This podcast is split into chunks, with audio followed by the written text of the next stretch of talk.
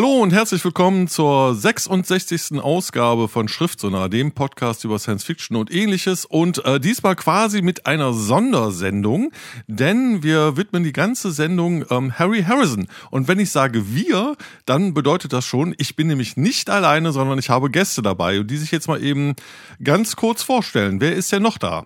Hallo, hier ist der Patrick aus Karlsruhe und ich habe mir ähm, Harry Harrisons Die Geburt einer Stahlratte aus dem Regal gezogen.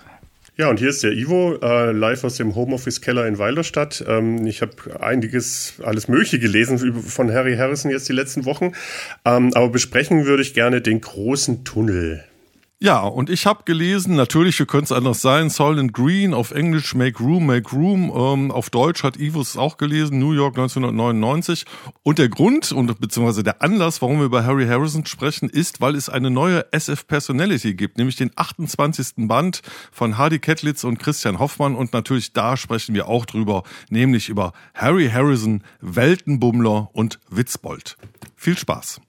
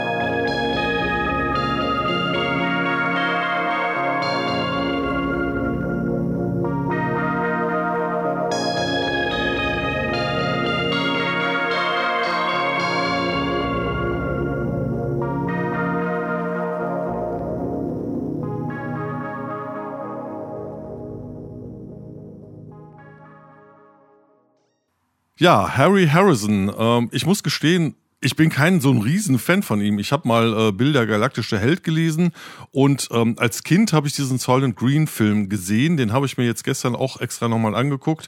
Ähm, der hat mich damals ungemein beeindruckt. Gestern jetzt dann nicht mehr so sehr. Ähm, aber Aufhänger ist ja, dass jetzt hier SF Personality 28 draußen ist von Hardy Kettlitz und Christian Hoffmann.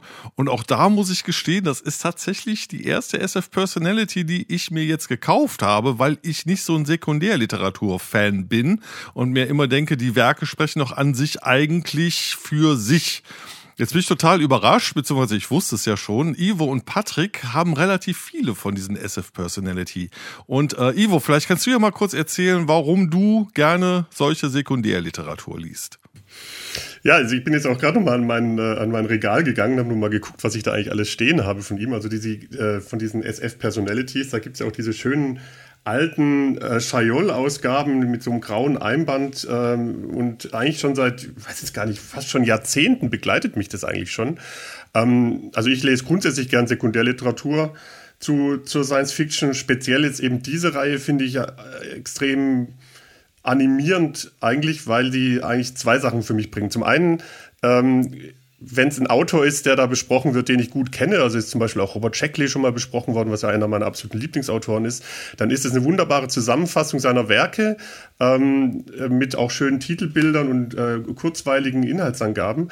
Wenn es ein Autor ist, den man eigentlich nicht so kennt, und mir geht es mit Harry Harrison eigentlich auch so, ich habe da zwar schon Bücher rumstehen gehabt, aber wirklich gelesen hatte ich den bisher nie, dann kann man so ein, so ein SF-Personality auch als sehr schöne, äh, sehr schönen Anlass nehmen, sich wirklich mal mit dem Leben und dem Werk eines Autors zu beschäftigen. Das ist total kurzweilig und, und, und schön, einfach mal durch diese Bücher durchzublättern, die Titelbilder sich anzugucken und einfach mal hier das eine oder das andere Büchlein rauszugreifen und sich dann eben auch im booklooker.de oder wo auch immer im Antiquariat dann eben auch zu bestellen. Also einfach es als Anlass zu nutzen, um sich mit dem Autor zu beschäftigen. Das ist ein, eigentlich ein toller Vorteil von diesen Büchern. Ja, Patrick, und wie, wie sieht das bei dir aus? Ja, ich kann das nur unterstreichen, was der Ivo gesagt hat. Bei mir kommt noch hinzu, dass ich gerade was das Visuelle angeht, da sehr, sehr begeistert bin über die Auswahl, die da immer drin ist, weil ich bin großer Fan davon, mir, mir alte Titelbilder anzugucken. Und die hat man in den SF Personalities natürlich zuhauf und auch immer eine schöne Auswahl. Das Einzige, was ich da ein bisschen zu kritisieren habe, ist, das habe ich auch gegenüber dem Hardy Catlett schon erwähnt, dass es einfach schade ist, dass diese Titelbilder nicht in Farbe sind. Und es gab mal, es gab tatsächlich mal ein paar E-Book-Ausgaben vom SF Personality und da waren die in Farbe drin tatsächlich. Also, also mir geht es genauso. Also ich habe mir auch notiert, was wirklich schön wäre, wäre mal so eine großformatige Hochglanzausgabe von diesen Büchern, weil ähm, äh, auch das Format würde helfen, weil die dann doch relativ klein sind, diese Titelbilder, und man irgendwo äh, angefixt ist von, der, von, von den Bildern und sie gerne dann auch mal ein bisschen größer sehen würde. Ja. Ja, okay, das, das schreit ja nach einem Crowdfunding für bunte Ausgaben, aber ich äh, befürchte, die, die Abnehmerzahl ist, wird nicht so groß sein, dass sich das lohnt. Ähm, nun, nun sind wir ja auf Harry Harrison äh, gestoßen. Ähm, ja, mehr oder weniger wie die Jungfrau zum Kinde, muss man ja sagen. Und ich würde vorschlagen, wir hören uns einfach mal an, ähm, was Hardy Kettlitz und Christian Hoffmann in ihrem Vorwort schreiben. Der US-amerikanische Autor Harry Harrison war nicht nur äußerst produktiv auf dem Gebiet der Science Fiction, sondern zeichnete sich auch durch eine enorme Umtriebigkeit aus. Das Wort Umtriebigkeit darf dabei keineswegs als abschätzig im Sinne von Wichtigmacherei verstanden werden, denn Harrison trieb es im positiven Sinne tatsächlich um. Er betätigte sich als Texter und Zeichner von Comics, gab Anthologien und Magazine heraus, engagierte sich literaturpolitisch in verschiedenen Organisationen und ließ sich immer wieder auf Conventions blicken, wo er nicht nur geistreiche Reden hielt, sondern gerne den Fans für persönliche Gespräche zur Verfügung stand. Darüber hinaus war er sicher einer der internationalsten amerikanischen SF-Autoren überhaupt. Von Patriotismus oder gar Chauvinismus hielt er nur wenig. Vielmehr sah er sich selbst als Weltbürger und Pazifist. Doch natürlich reichen letztere Eigenschaften nicht als Begründung aus, warum wir uns umfassend mit Harrisons durchaus umfangreichem Werk befassten und vorliegendes Buch schrieben. Unabhängig voneinander hatten wir beide in unseren Karrieren als SF-Leser buchstäblich über Jahrzehnte hinweg immer wieder mal einzelne Romane und Kurzgeschichten Harrisons gelesen. Uns beiden fiel ebenfalls unabhängig voneinander auf, dass sein Werk eine extrem große thematische, aber auch qualitative Bandbreite aufweist. Harry Harrisons SF-Kosmos ist im wahrsten Sinne bunt. Neben knalligen Space Operas und fantasievollen Alternativweltgeschichten sind spannende Near-Future-Thriller und farbige Planetenabenteuer darin zu finden. Neben an Düsternis kaum zu übertreffenden Dystopien stehen fast schon alberne Parodien. Und was die Einordnung der literarischen Qualität angeht, Harry Harrison verfasste einige echte Klassiker des Genres sehr viele mittelprächtige, aber fast immer unterhaltsame Texte und leider auch die eine oder andere literarische Gurke. Da uns jedoch die Mehrzahl seiner Werke, die uns bislang bekannt waren, durchaus gefallen hatten, entschlossen wir uns dazu, auch den Rest zu lesen und vorliegendes Buch zu schreiben. Und wir haben es nicht bereut, uns näher mit dem Weltenbummler, Witzbold und vor allem Grandmaster der SF, Harry Harrison, befasst zu haben. Ja, soweit also das Vorwort von äh, Hardy Kettlitz und Christian Hoffmann aus SF Personality, Harry Harrison, Weltenbummler und Witzbold. Und da klingt's ja auch schon so ein bisschen an. Ähm, Harry Harrison hat mehrere äh, schriftstellerische Gesichter und äh, wie gesagt, ich kenne ihn eigentlich nur als Autor von Soylent Green und den Roman habe ich auch jetzt eben erst gelesen und äh, Bill der galaktische Held. Und ich muss gestehen, das habe ich mal gelesen, ich habe keinerlei Erinnerung daran. Und ähm, das Tolle an SF Personality ist äh, diese Flut an Informationen, also wirklich alles, was der geschrieben hat, ja, ähm, kann man nachlesen und äh, findet da Details, die einen auch total überraschen. Also zum Beispiel ich habe erfahren, dass er eine Parodie auf Captain Hornblower geschrieben hat unter dem Titel Captain Honario Harp Player. Und ähm, ich bin auch großer Hornblauer-Fan von äh, C.S. Forrester und äh, habe das als Kind geliebt und zwischendurch äh, lese ich immer mal wieder ein Buch. Und äh, das sind dann natürlich so so so so äh, bizarres, esoterisches äh, Science-Fiction-Geheimwissen, was man toll aus diesem SF Personality rausziehen kann. Und ähm, ja, ich weiß nicht, was hab, habt ihr solche Stellen gefunden, wo ihr dachtet, ach, schau mal an in dem Buch, Ivo? Also bei mir war es einfach so, dass ich, ähm, vielleicht um es vorne wegzunehmen, was ich total faszinierend fand, ich bin jetzt kein richtiger Riesenfan und werde es auch nicht werden von Harry Harrison. Aber auch nach dem vierten Buch, das ich jetzt gelesen habe und, äh, und nachdem ich nach dem vierten Buch wieder in die SF-Personality reinguckt habe, war ich mit dem Finger schon wieder kurz vom Booklooker-Bestellknopf, weil ähm, diese, diese kondensierte Zusammenfassung dieser, die, die, dieser Geschichten, und er hat ja wirklich gute Ideen, der Harrison, ja, ähm, die ähm, führt schon immer noch dazu, dass man noch das eine oder das andere auch noch ausprobieren will. Ja? Und ähm, ich glaube, Patrick, so siehst du ja eigentlich auch, ne? dass teilweise die Verkürzung Umsetzung fast schöner ist wie der lange Roman. also ich habe mir das SF Personality angeguckt, mit großer Begeisterung durchgeblättert und dann habe ich mir gedacht, was habe ich denn eigentlich von Harry Harrison im Buchregal stehen? Und habe festgestellt, ich habe nicht nur eine Kurzgeschichte da stehen, sondern ich habe auch einen Stahlratte-Roman bei mir im Buchregal stehen, an den ich mich aber leider nicht erinnern konnte. Und das ist vielleicht auch so ein, so ein Indiz dafür, welchen Einfluss Harry Harrison auf mich hat, nämlich keinen besonders großen. Und ich fürchte, es wird sich auch nicht ändern. Okay, das nehmen wir jetzt mal als Aufhänger äh, für das weitere Gespräch. Wir machen jetzt ganz kurz Musik und dann steigen wir mal ein in diesen witzigen Teil von Harry Harrison, nämlich diese Stahlrattenromane und vielleicht auch ein bisschen kurz über Bill der galaktische Held und was er sonst so verbrochen hat. Bis gleich.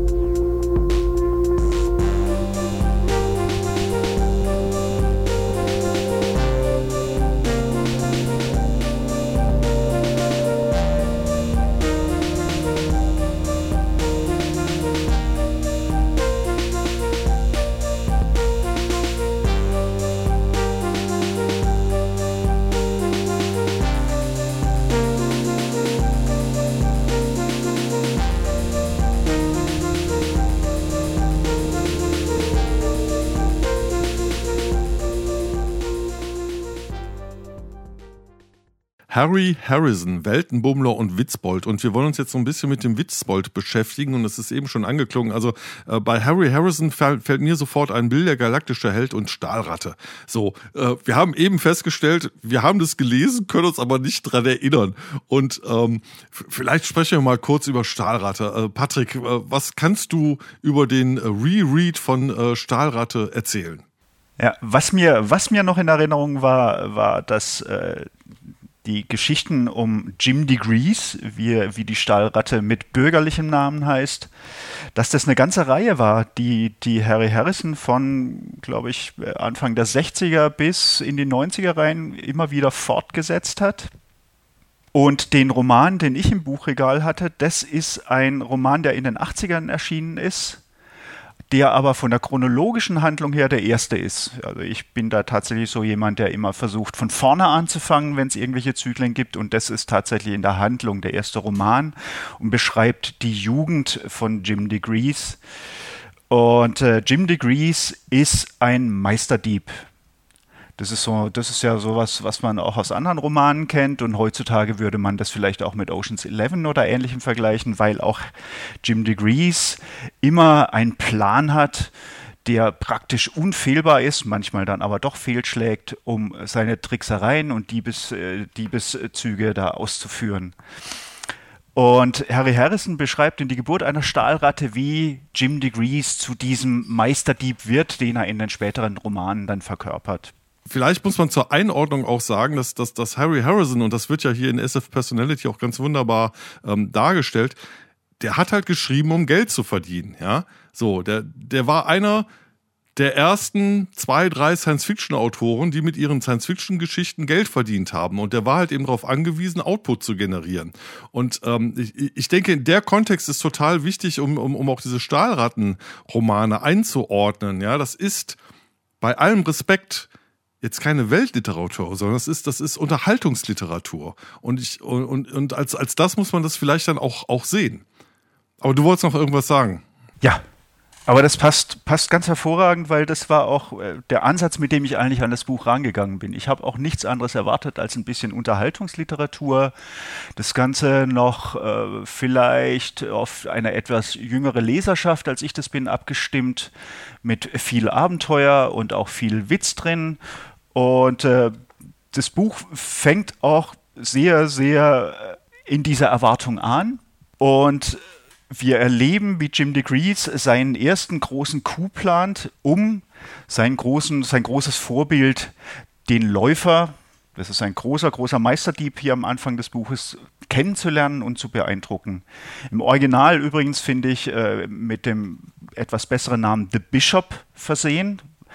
Aber hier handelt es sich um eine Schachfigur, das heißt, die, die Übersetzung der Läufer ist komplett korrekt, aber ich finde The Bishop eigentlich noch ein bisschen beeindruckender.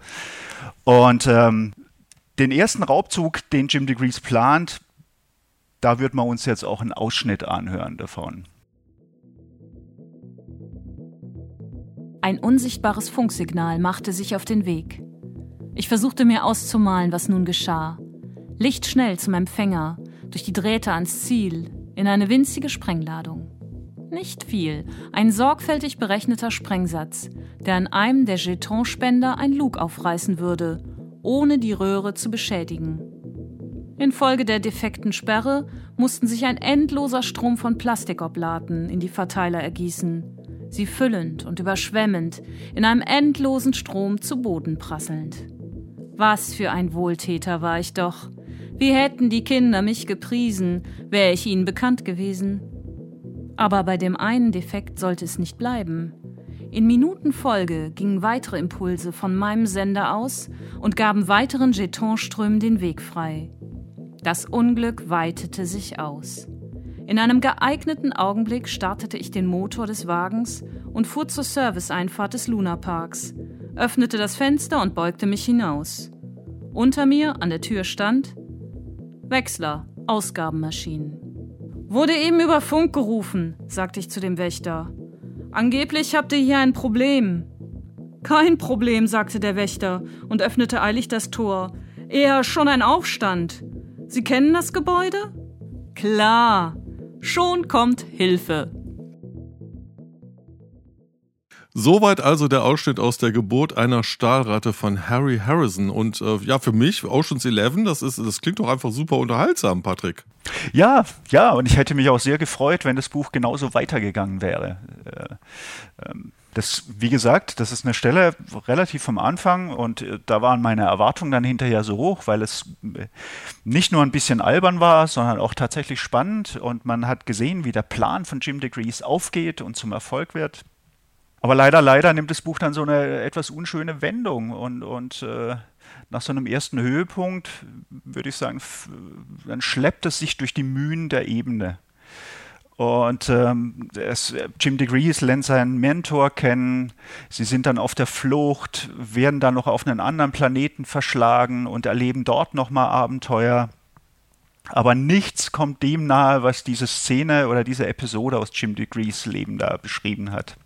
Im Gegenteil fangen, haben da dann meine Schwierigkeiten angefangen, als er mit seinem Mentor da zusammen ist, weil nicht nur versucht Harry Harrison dann die Motivation von Jim DeGrees rauszuarbeiten, warum wird er ein Meisterdetektiv, sondern er versucht dann auch noch zu beschreiben, wie Jim DeGrees lernt, ein noch besserer Meisterdetektiv oder ein Meisterdieb als vorher zu sein.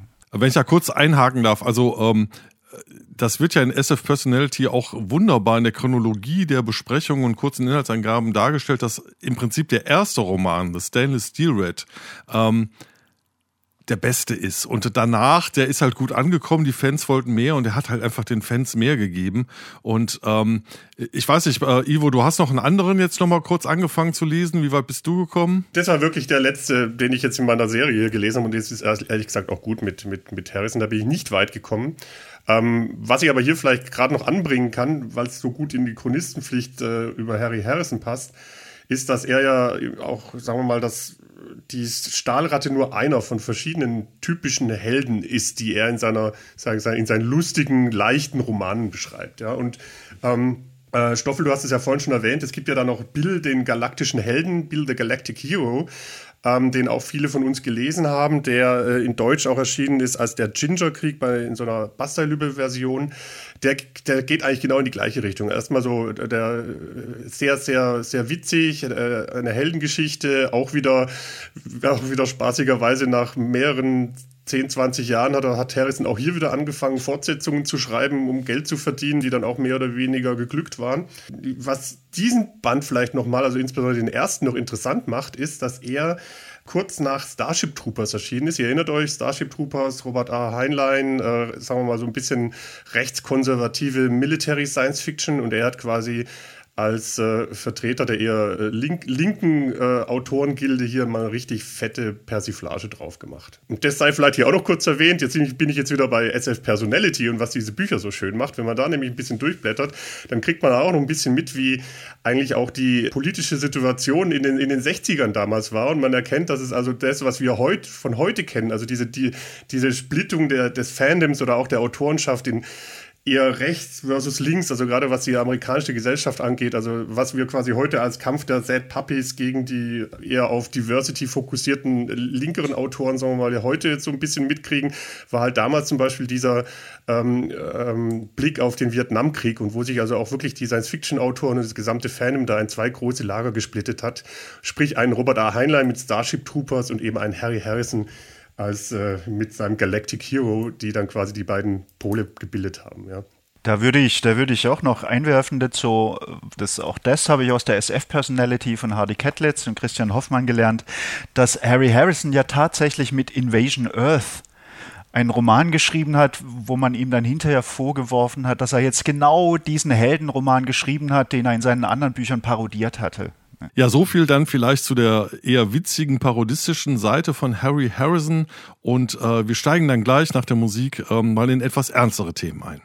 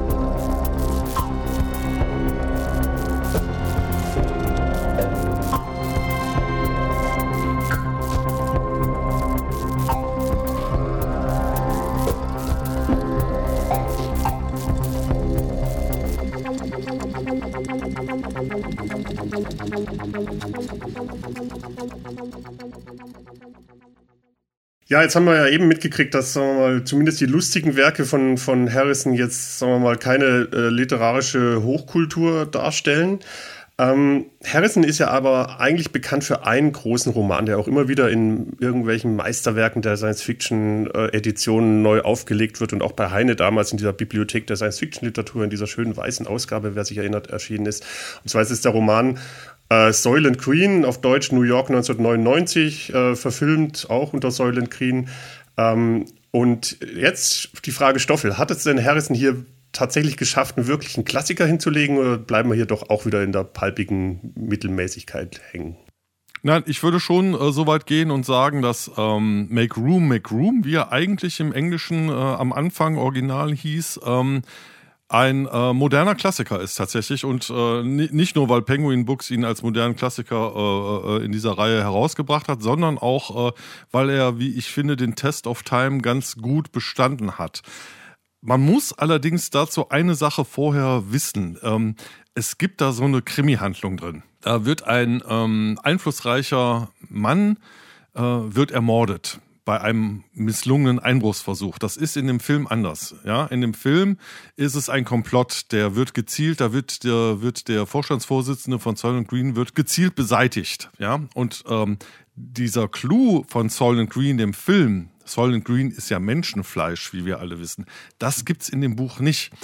Ähm, wenn man das vorher weiß, dass die Krimi-Handlung eigentlich total nebensächlich ist und dass äh, es diesen Solent Green Clue nicht gibt, ist es ein großartiger ähm, Roman, der einfach eine ähm, so eine Art Zeitreise zurück ist in die Vergangenheit, wie man damals sich vorgestellt hat, wie eine schlimme Zukunft aussieht. Und man stellt immer wieder fest, okay, von dieser schlimmen Zukunft sind wir gar nicht so weit entfernt, ja, weil es tatsächlich ähm, die ganzen Umweltkatastrophen, die stehen ja quasi vor unserer Haustüre und das wird hier schon ganz gut extrapoliert. Und äh, diese Überbevölkerung, die da in New York äh, stattfindet, also jetzt gerade mitten in der Corona-Krise, diese Menschenmassen, die Harry Harrison beschreibt, wie da eine ähm, Mutter gestorben vor der Kirche liegt und äh, an sich angebunden ihr kleines Kind hat, damit es nicht wegläuft, wie der Mitbewohner von diesem Detective noch, und das ist in dem Film mit Edward G. Robinson auch ganz großartig, der kann sich halt eben noch an richtiges Essen erinnern und eben nicht an dieses Soylent. Also Soylent ist Sojabohnen und Linsen, ne? Also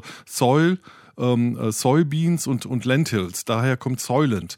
Ähm, der kann sich halt noch an richtiges Essen erinnern und, und der, der Detective, der denkt so, hä, wo ist denn das Problem, ja?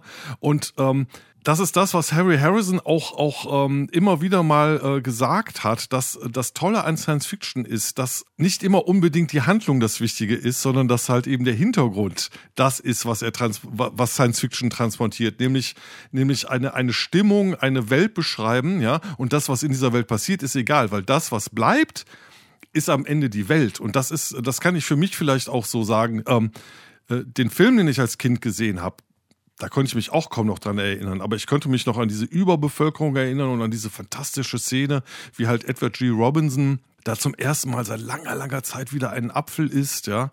Und ähm, ja, klar, natürlich der Clou am Ende, dass Soul und Green Menschenfleisch ist, das hat mich auch nachhaltig beeindruckt. Also das hat mir als Kind schon gesagt, oh Hilfe, Hilfe, ähm, äh, Umweltverschmutzung und wo geht es hin mit dieser Welt? Also das hat, ich, ich finde, dass der, dass, dass der Roman das auch ganz wunderbar transportiert, obwohl die Geschichte anders verläuft. Wobei ich es ja schon fast verdächtig finde, dass du jetzt gerade schon wieder mehr über den Film wie über das Buch gesprochen hast. Ja, weil genau, also was mich auch wieder dazu führt, dass ich auch einige Kritiken gehört habe, die sagen, ja, also das ist eine der wenigen Literaturverfilmungen, wo das Buch, äh, wo der Film besser ist als das Buch. Ich weiß nicht, siehst du das auch so? Das ist total schwer zu sagen. Ich finde, dass das Buch ähm, ich, ich bin ja jetzt in der blöden Situation, dass ich erst den Film gesehen habe und dann das Buch gelesen habe. So, und ich weiß ja, was mich erwartet. Also ich weiß nicht, was, was einen unbedarften Leser ähm, davon halten würde. Aber es gibt ja in dem Sinne, bei diesem Roman gibt es keine, keine naiven Leser mehr. Man liest diesen Roman halt eben anders. Ja, Man liest ihn nicht, als hätte man ihn jetzt zum ersten Mal in der Hand. Ähm, und wir hören uns jetzt mal einen Ausschnitt an, wo dieser Detective, wo Andy halt eben ähm, erklärt, wie halt so Mordfälle normalerweise aufgeklärt werden. Ja, und da, da hören wir mal eben kurz rein. Passen Sie auf. Es gibt in New York jeden Tag fünf bis zehn Morde, an die 200 Überfälle, 20, 30 Vergewaltigungen, mindestens 1500 Einbrüche. Die Polizei hat zu wenig Leute und zu viel Arbeit.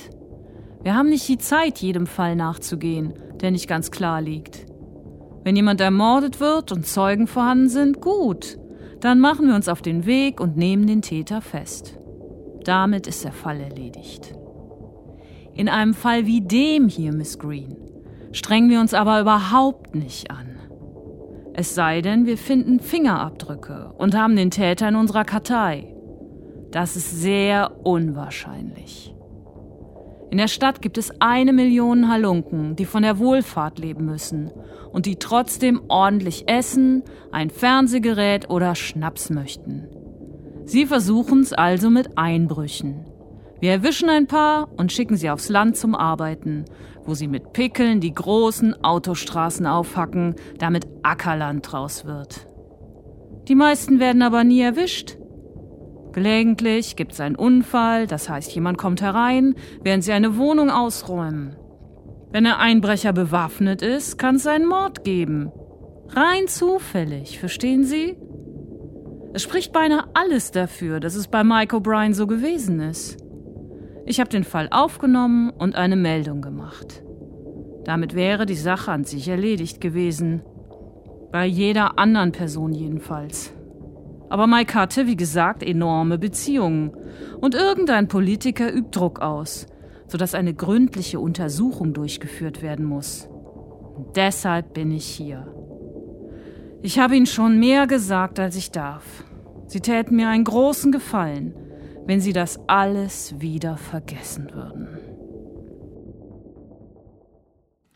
Ja, soweit also der Ausschnitt aus ähm, New York 1999 auf Englisch McRoom, McRoom. Und ich finde an dieser Stelle, ähm, das, das ist doch toll. Das ist doch, das ist doch genau dieses nihilistische. Wir, wir, wir sind ja Überbevölkerung kein Herr mehr. Wir, wir können eh nichts tun. Äh, gut, dann wird halt einer ermordet. Entweder wir fassen zufällig den Täter oder auch nicht. Äh, so what? Wir kommen, eh, wir müssen uns irgendwie mit dem ganzen Ding arrangieren. Und ähm, ich meine, ich bin jetzt hier in Corona und dem ganzen Pipapo eh so, so, so leicht nihilistisch, fatalistisch eingestellt, aber das haut bei mir genau in diese Kerbe rein. Ne? Wann werden wir als Menschen vielleicht äh, aufhören, uns einfach mit den Umständen abzufinden und vielleicht dann doch mal was zu tun? Ähm, Gerade wenn man jetzt nach Amerika guckt, das ist ja genau diese Stimmung, die da ist. Ja, dann sterben die halt eben alle, sind ja eh nur die Arbeiter. Ist ja nur der Human Capital Stock. Ähm, vielleicht wird das jetzt von mir so ein bisschen überinterpretiert, ja, in dieser, in, in diesem Buch, aber mich hat das äh, Buch abgeholt, Make Room, Make Room. Patrick wollte, glaube ich, irgendwas. Äh ähm, ich wollte noch hinzufügen, dass ich tatsächlich das Buch nicht gelesen habe, aber mich daran erinnere, wie ich als Jugendlicher den Film gesehen habe. Und da ging es mir nämlich genauso. Das war für mich es wurde für mich greifbar, was der Bericht des Club of Rome damals eigentlich bedeutet hat über die, über die Endlichkeit der Ressourcen. Und dieser Film hat mir als Kind, Schrägstrich Jugendlicher, zum ersten Mal vermittelt, wie so eine Zukunft aussehen könnte. Und es hat mich damals, ich glaube, das kann ich sagen, das hat mich geprägt in all meinen Ansichten dann über, über die, die Menschheit und die Welt und die Ressourcen, mit denen wir umgehen müssen. Was den Film angeht, habe ich noch in Erinnerung, ich meine, das war in dem Interview mit Arno Behrendt, das Harry Harrison damals auf dem 1999er TrinityCon in, in Dortmund geführt hat. Da hat Harry Harrison erwähnt, dass er mit dem Film nicht besonders glücklich war. Ja, also auch ganz großartig. Also nochmal tausend Dank an Hardy Kettlitz und Christian Hoffmann und auch an Arno Behrendt, der dieses Interview geführt hat und das hier auch ganz wunderbar übersetzt zum Nachlesen nochmal drin ist. Also das hat mir ähm, auch nochmal diesen Film äh, auf eine andere Art und Weise näher gebracht, bevor ich ihn mir angeguckt habe. Ähm, ähm also großartig recherchiert. Also man, man kann hier dieses SF Personality in, in äh, gar nicht genug preisen, ja. Ähm, und zwar ist es so, dass, dass Harry Harrison tatsächlich unglücklich war mit dem Film. Nicht total, ja, also er fand ihn zur Hälfte gut, weil er, wie gesagt, äh, schon gemerkt hat, dass die Leute diesen, diesen Hintergrund und diesen Weltenentwurf mitnehmen und dass der in ihnen arbeitet. Und so war das bei mir ja damals auch. Und ähm, er erzählt halt eben, und das ist ein nettes Detail, er erzählt halt eben, dass das Drehbuch einfach schlecht war und dass Edward G. Robinson so einen Moment hatte, wo, wo er zum Regisseur sagte und sagte, ich verstehe meine Rolle nicht, äh, äh was, was tue ich denn hier? Und Harry Harrison hat sich ein Herz gefasst und hat ihm gesagt, ähm, äh, entschuldigen Sie bitte, ich bin der Autor des Romans und äh, ich kann Ihnen sagen, was Sie da tun. Und dann sind die Mittagessen gegangen und dann hat er ihm erklärt, also Sie sind einer, der noch weiß, äh, wie das Essen früher geschmeckt hat. Und dann hat Edward G. Robinson das verstanden.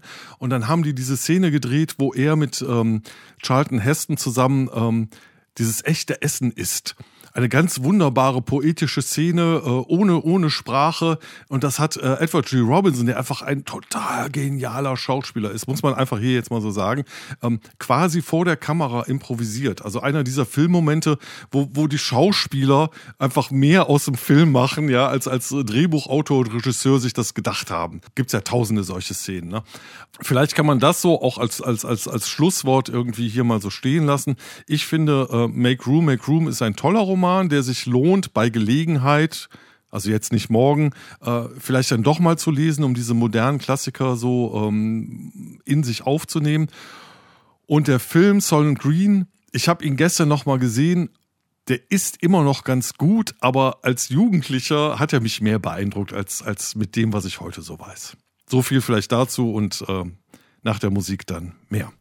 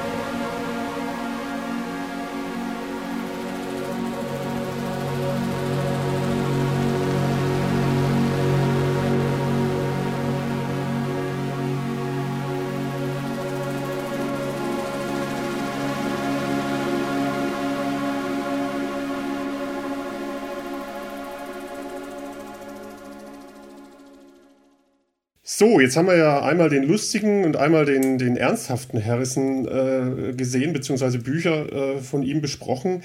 Es gibt hier aber noch einen dritten Harrison, nämlich diesen merkwürdigen Harrison, also der, der so ein bisschen äh, schräge Romane auch geschrieben hat. Und ein Roman, ähm, der mit Sicherheit in diese Kategorie fällt, äh, den würde ich gerne besprechen.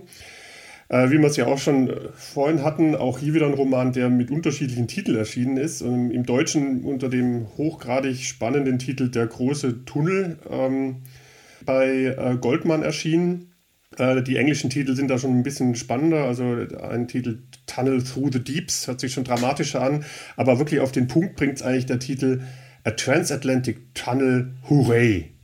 Ich finde das deswegen so brillant, weil der natürlich genau beschreibt, um was es geht. Es geht um den Tunnel, um den Bau eines Tunnels zwischen England und, und, und Amerika. Aber eben mit diesem Hooray wird auch gleichzeitig jetzt der gesamte äh, Stil des Buches eigentlich äh, auf den Punkt gebracht. Und zwar wird hier mit einer Begeisterung über ein gigantisches Ingenieursprojekt gesprochen, äh, das dank der Genialität des Menschen, des technologischen Fortschrittes ja auch ähm, heroisch gemeistert und vollendet wird. Und dieser die, dieser Ton und dieser Fortschrittsglaube, wer also da jetzt sofort an viktorianische Zeit denkt und vielleicht an Jules Verne-Romane, der liegt da genau richtig.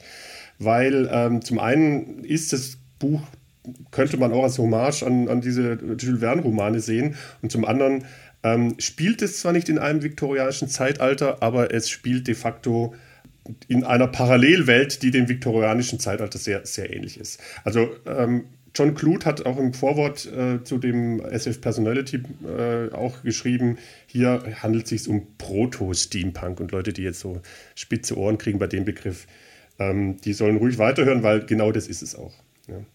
Ähm, das Buch ist geschrieben 1972, spielt im Jahre 73, also quasi der nahen Zukunft des Autors, aber eben in einer, in einer, in einer Alternate History, in einer alternativen Zeitleiste. Und wie es so typisch ist für Alternate History Romane, wird ein Moment in der Vergangenheit rausgenommen, der sich eben anders entwickelt, wie, wie wir es kennen. Und es wird dann quasi weiter gesponnen, was denn das für Konsequenzen hat und wie die Welt so ausschauen könnte.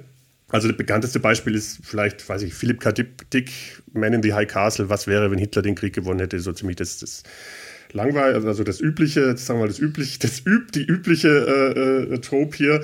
Hier geht es um irgendeine Schlacht äh, aus dem Mittelalter, die ich trotz Geschichts-LK nicht kenne, aber ähm, die, dazu, die dazu geführt hat, dass quasi Spanien äh, nicht christlich wird, sondern äh, unter der Herrschaft des Kalifen verbleibt. Und das hat jetzt de facto alle möglichen Folgekonsequenzen äh, die zu einer Welt im Jahre 19, 1973 führt, die zum einen die Gesellschaft, wie schon gesagt, äh, weiterhin sehr viktorianisch geprägt hält. Also die, Konven die gesellschaftlichen Konventionen, die Sprache, das Design ist eigentlich so wie in einem klassischen Steampunk-Roman. Politisch ist England immer noch ein Weltreich. Äh, die Nordamerikaner haben den Unabhängigkeitskrieg verloren, sind immer noch Kolonien der Krone. Es haben die Revolutionen und die Weltkriege, die wir kennen, nicht stattgefunden. Monarchie, weiter die vorherrschende Regierungsform. Auch Frankreich hat noch einen König. Also so ist die Welt.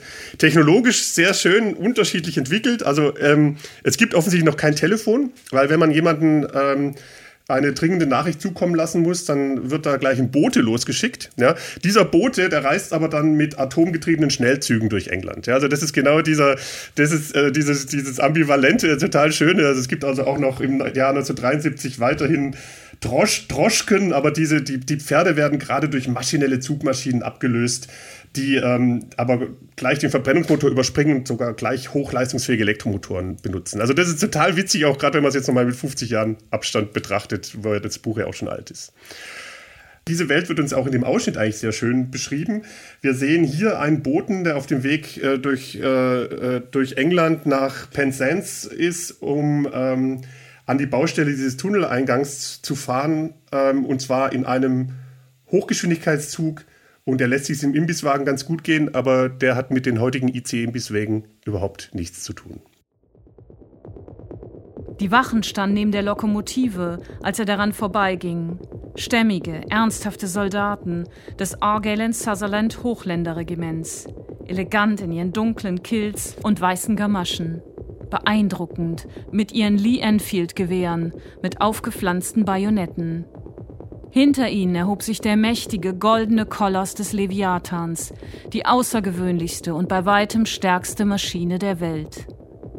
Trotz der Dringlichkeit seiner Mission ging Drick, wie alle Passagiere, langsamer, unfähig, ohne innere Bewegung den Giganten zu passieren. Schwarze Antriebsräder von Mannshöhe, Kuppelstangen, dicker als seine Beine, aus gewaltigen Zylindern ragend, denen weiße Dampfwolken entzischten. Die Lokomotive war unten ein wenig verschmutzt, aber der gesamte Rumpf schimmerte im fugenlosen Glanz von Gold. 14-karätige Goldverkleidung, ein königliches Vermögen bei einer Maschine dieser Größe. Es war jedoch nicht das Gold, das die Soldaten zu bewachen hatten, auch wenn das beinahe Grund genug gewesen wäre, sondern der Antriebsmechanismus, der in diesem glatten, unverfugten Rumpf ohne Schornstein verborgen war. Ein Atomreaktor, wie die Regierung erklärte, und wenig mehr. Und sie ließ ihre Maschine bewachen. Jeder der Staaten Deutschlands hätte ein Jahreseinkommen für dieses Geheimnis gegeben, während man schon Spione gefasst hatte, die Gerüchten zufolge im Dienst des Königs von Frankreich standen.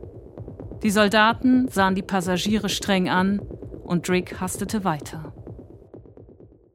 Ja, soweit also der Ausschnitt aus A Transatlantic Tunnel. Hooray!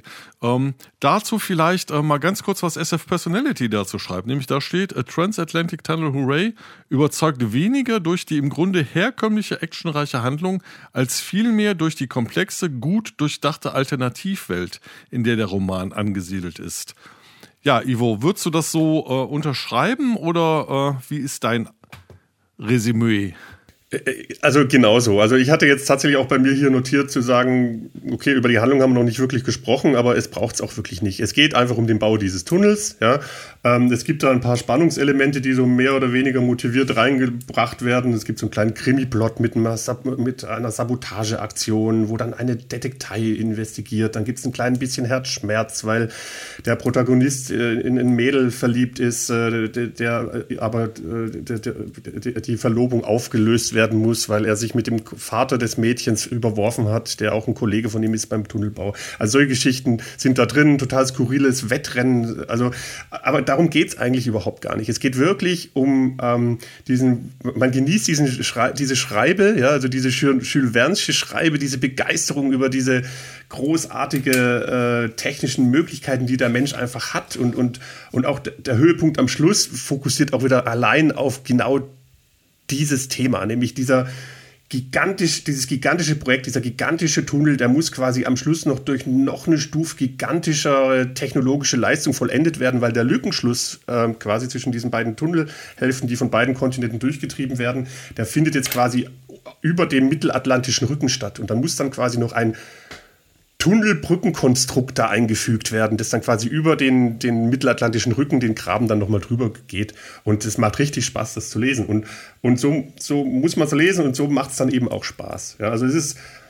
Was mir noch eingefallen ist, leider zu spät, sodass ich nicht mehr recherchieren konnte und glaube ich auch nichts finde. Es gibt, es gibt einen deutschen Roman aus dem Jahr 1913, also so ein ganz früher Science Fiction, der nennt sich Der Tunnel. Und da geht es um einen Atlantiktunnel, der von Deutschland nach Amerika gebaut wird. Und äh, ist von 1913. Also äh, wer da von wem abgeschrieben haben könnte, ist relativ eindeutig. aber es scheint da keine, keine, äh, keine Überschneidung zu geben. Also ich habe auch in der SF-Personality nichts gefunden. Ich habe den Bernhard Kellermann heißt der Autor, der Deutsche. Ich, da gibt es tatsächlich ein Hörspiel von, vom Bayerischen Rundfunk. Das habe ich nämlich, das ist mir dann aufgefallen, dass ich diese Tunnelgeschichte irgendwoher kenne. Ja. Okay, ich unterbreche mal hier ganz kurz, weil ich denke, äh, wir, wir haben einen ganz guten Eindruck von diesem Roman. Äh, vielleicht können wir mal ähm, noch versuchen, so eine Art Resümee über Harry Harrison äh, zusammenzubekommen. Also, was ist unser Eindruck? Ivo, vielleicht du mal als Erster. Also ich habe mir jetzt, ich habe mich jetzt durch vier Romane hintereinander durchgearbeitet und bin jetzt echt ein bisschen erschöpft. Ähm, es liegt daran, wir, wir, dass er im Wesentlichen ja schon eher leichte Kost schreibt. Leichte Kost, die jetzt auch schon 50, 60 Jahre alt ist, teilweise den Proof of Time nicht wirklich überstanden hat, ja, aber durchaus äh, lustig und unterhaltsam ist und äh, je nachdem, was man halt auch erwartet, auch wirklich Spaß machen kann. Ja, also ähm, es gibt, es reicht einen nicht zu hysterischen, also Begeisterungsstürmen hin, aber das darf man halt letztendlich auch nicht erwarten, wenn man diese Werke liest. Ja, ich kann dazu sagen, dass die, die humoristische Seite bei mir jetzt nicht mehr so gut ankommt wie vielleicht früher. Nach dem, was ich aber von euch jetzt gehört habe, habe ich eigentlich große Lust, den Tunnel jetzt zu lesen. Also Harry Harrison bleibt bei mir auf der Leseliste. Seine Parodien und sein Humor sind vielleicht nicht so ganz meins. Ja, und ich für meinen Teil kann sagen, dass ich äh, Make Room, Make Room äh, zu Recht einen modernen Klassiker finde. Also das ist absolute Leseempfehlung. Ähm, wie gesagt, wenn man zwischendurch Zeit ist. Äh, am Bild der galaktische Held habe ich irgendwie nur so verschwommene, nette Erinnerungen. Also ich denke, wenn man ähm, Harrison verstehen will, liest man Make Room, Make Room und vielleicht einen von diesen lustigen Romanen. Aber wo wir uns einig sind alle, denke ich, die absolute Leseempfehlung ist natürlich wieder das SF Personality Buch von Hardy Ketzitz und Christian Hoffmann. Genau, schöner kann man es nicht sagen. Äh, das war ja auch der Aufhänger dieser Sendung und damit sind wir jetzt äh, am Ende angekommen. Vielen Dank an Doris Mücke für äh, das Vorlesen der Ausschnitte und es verabschieden sich Ivo aus Weilerstadt, Patrick aus Karlsruhe und FC Stoffel aus der Umlaufbahn und dem Bücherplaneten. Und das letzte Wort gebührt natürlich klar Harry Harrison und zwar die Widmung aus Make Room, Make Room. For your sakes, children, I hope this proves to be a work of fiction. Guten Abend.